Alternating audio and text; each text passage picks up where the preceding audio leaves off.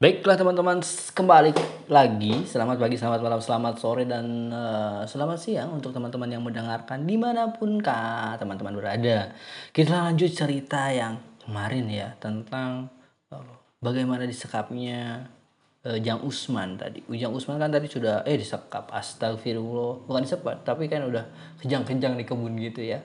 Kita akan ketahui bagaimanakah kelanjutan yang akan terjadi dengan Ujang Usman. Oke.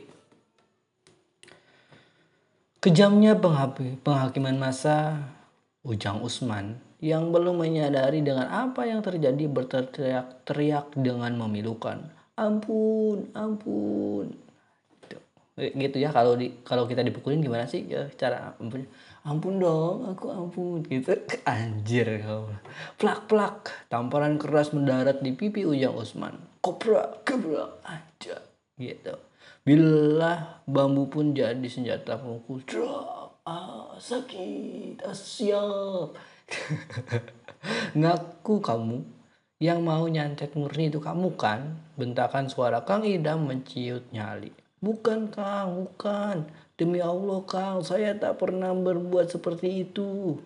Halah, bohong kamu, ngaku aja, cebuk aja. Bek, bek, bek. Siap, dar, gitu. Ditonjokin aja lah ditonjokin. Di apa dipukulilah Jang Usman di oleh masa. Bro bro tendangan Kang. Idam bertubi-tubi mendarat di perutnya. Ujang Usman sempoyongan matanya berkunang-kunang. Sampai bercahaya di malam hari. Hasil dari uh, kotoran munding iya kan kalau kunang-kunang tuh dari kotoran munding kan Aduh, lanjut lagi ya. Saya masih dipukuli Ujang Usman. Bajingan kamu. Kaki Kang Idam menendang tulang rahangnya. Ampun, ampun. Ya. Ujang Usman meringis kesakitan. Kembali Ujang Usman meminta ampun, tapi pukulan demi pukulan terus membabi buta di tubuhnya. Kurang ajar kamu Jang. Ayo ngaku, ngaku ndak anjir. Sumpah kau saya tak melakukannya. Bohong kamu. Blak, blok, blok. Tumparan keras Kang Idam menambah bonyok wajahnya. Setelah itu diseretnya tubuh Ujang Usman dengan satu tangannya. Masyarakat yang mendengar kalau Ujang Usman melakukan santet akhirnya beramai-ramai menggelandang Ujang Usman ke balai desa. Wah, dibawalah Ujang Usman ini Sepanjang jalan tendangan dan bau mentah mendarat di tubuh Ujang Usman. Sambil dipukuli itu, diseret sambil dipukuli. Wah, duk duk. Sekeras apa pun dia minta ampun, masyarakat desa tak mau mendengarnya. Tubuhnya lunglai, matanya biru membengkak. Dari sudut bibirnya, darah mengucur deras. Wajahnya sudah tak bisa dikenali lagi. Seluruh tubuhnya bersimpah darah. Orang-orang berteriak dengan garangnya. Bakar, bakar, bakar. Bakar bakar Ujang Usman Mari bakar Ujang Usman. Gantung gantung gantung Ujang Usman Mari gantung Ujang Usman. Gitu teriak warga.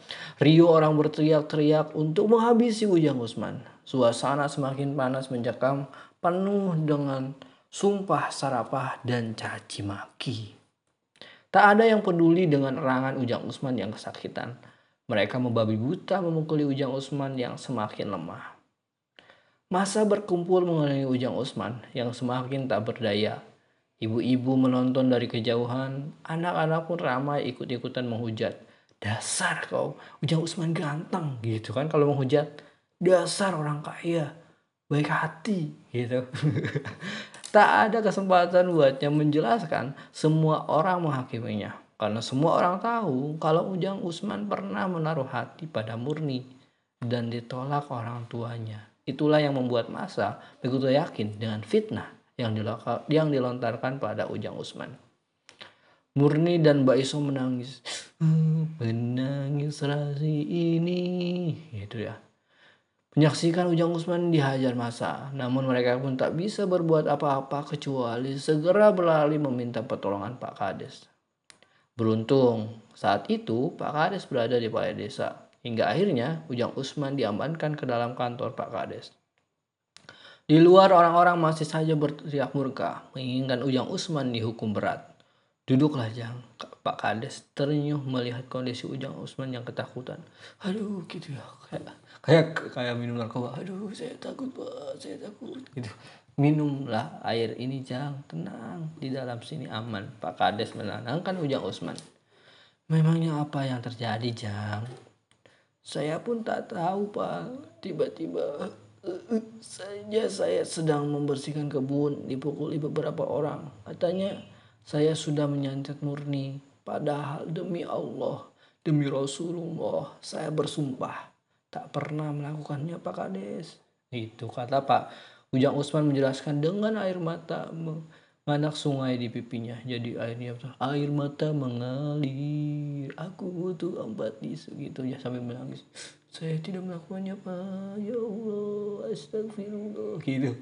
Anjir, tenanglah jangan tenang. Sebentar lagi polisi akan datang kemari. Tapi saya tak mau dibawa ke kantor polisi Pak Kades. Saya tidak bersalah sambil kesakitan ceritanya tolong bantulah saya Pak Kades gitu ya kebenaran akan terungkap Jang. Polisi pasti menyelidiknya kamu tak usah takut Jang. Sekalipun kamu melakukannya tak ada pasal yang mengatur tentang perdukunan. Justru orang-orang yang tadi memukuli kamu bisa dijerat pasal pencemaran nama baik dan pasal penganiayaan ujar Pak Kades. Mendengar hal itu, kegundahan hati Ujang Usman sedikit berkurang. Tapi saya tak menjamin keselamatan Ujang. Karena kamu tahu sendiri, kalau masyarakat di sini tak akan membiarkan orang yang dituduh menyantet begitu saja. Sebelum kamu membuktikan kebenaranmu, kamu akan menghadapi banyak masalah, Jang. Kamu harus berhati-hati. Pak Kades sedikit memberi peringatan. Saya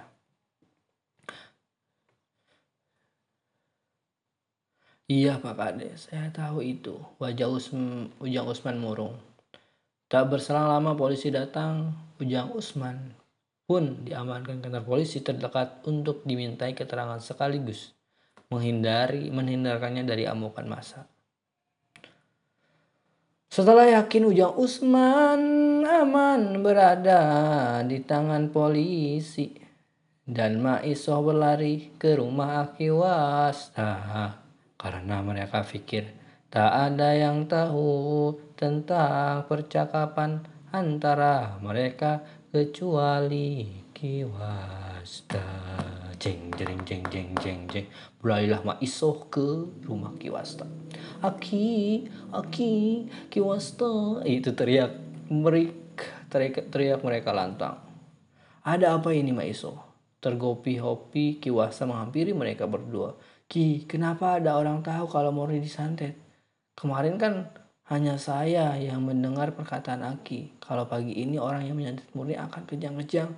Dan kebetulan tadi pagi Ujang Usman mengalaminya. Tapi saya tak pernah berbicara dengan siapa pun. Tenanglah Maiso, duduk dulu. Kemarin sore sebenarnya ada Idam di rumah.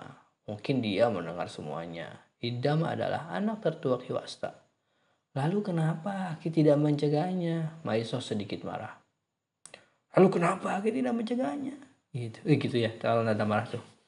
Kasihan Ujang Usman. Kalaupun benar dia melakukannya, tapi kami tak menghendaki kejadian seperti ini.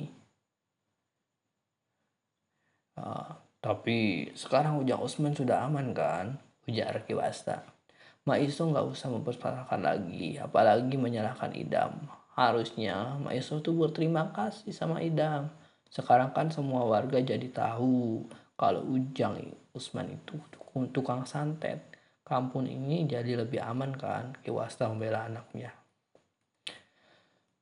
Maiso menahan nafsu panjang seketika rumah Kiwasta begitu menyeramkan buat Maiso. Sebilah keris dan sepasang gading terpajang di sudut rumahnya. Di sudut ruangan, kendal tanah liat mengepulkan bau kemenyan yang menyengat. Bulu kuduk Maiso tiba-tiba berdiri. Seluruh kulit tubuhnya merinding. Maiso pun tak tahan berlama-lama di rumah Kiwasta. Segeralah dia pamit pulang. Rumah Kiwasta, rumah uh, Kiwasta memang menyeramkan. Dibangun di bawah pohon beringin besar dengan akarnya yang menjuntai. Kiwasta memiliki satu orang anak laki-laki yaitu Ida dan satu anak perempuan yakni Anis. Istrinya dan Anis tak boleh menampakkan batang hidung sedikit pun saat ada tamu berkunjung. Mereka akan terburu-buru masuk ke rumah. Ada larang keluar sampai tamunya pulang. Sehingga warga kampung pun tak pernah begitu mengenal istrinya yang berasal dari desa yang cukup jauh. Hanya Kiwasta saja dan Kang Idam yang bebas berkeliaran di rumah. Tidak dengan Anis dan istrinya yang baru bisa keluar kalau menjemur pakaian dan memetik lalapan di pekarangan. Itu pun bisa mereka lakukan saat Kiwasa berada di rumah. Semua keperluan untuk sehari-harinya Kiwasa yang pergi ke pasar setiap hari Jumat, istri dan anak perempuannya akan dikunci dalam rumah hingga Kiwasa pulang. Wah, itu ya Kiwasa anaknya sampai di anak dan istrinya disimpan aja di rumah waduh tak boleh ada orang yang lihat dikerem aja. Kesian juga ya Anis. Semoga Anis ini wanitanya cantik ya nanti ketika kalau diceritakan dalam cerita ini. Aku juga menunggu kedatangan Anis. Anis. Oh oh Anis gitu. Oke okay, guys. Itu adalah part 2 tentang Ujang Usman yang dipukuli tadi. Sampai babak belur. Wah, pokoknya. Jadi amanat untuk ke part 2 ini adalah kalian harus tetap kuat walau pukulan mendarat aja. Kalian harus latih dipukuli sehingga kalau pas kalian mencuri, kalian tidak merasakan sakit. karena sudah resisten terhadap pukulan-pukulan orang. Gitu ya guys, terima kasih sudah mendengarkan cerita tentang ini yang part 2 nya kita lanjut ke part 3 soalnya banyak sekali ini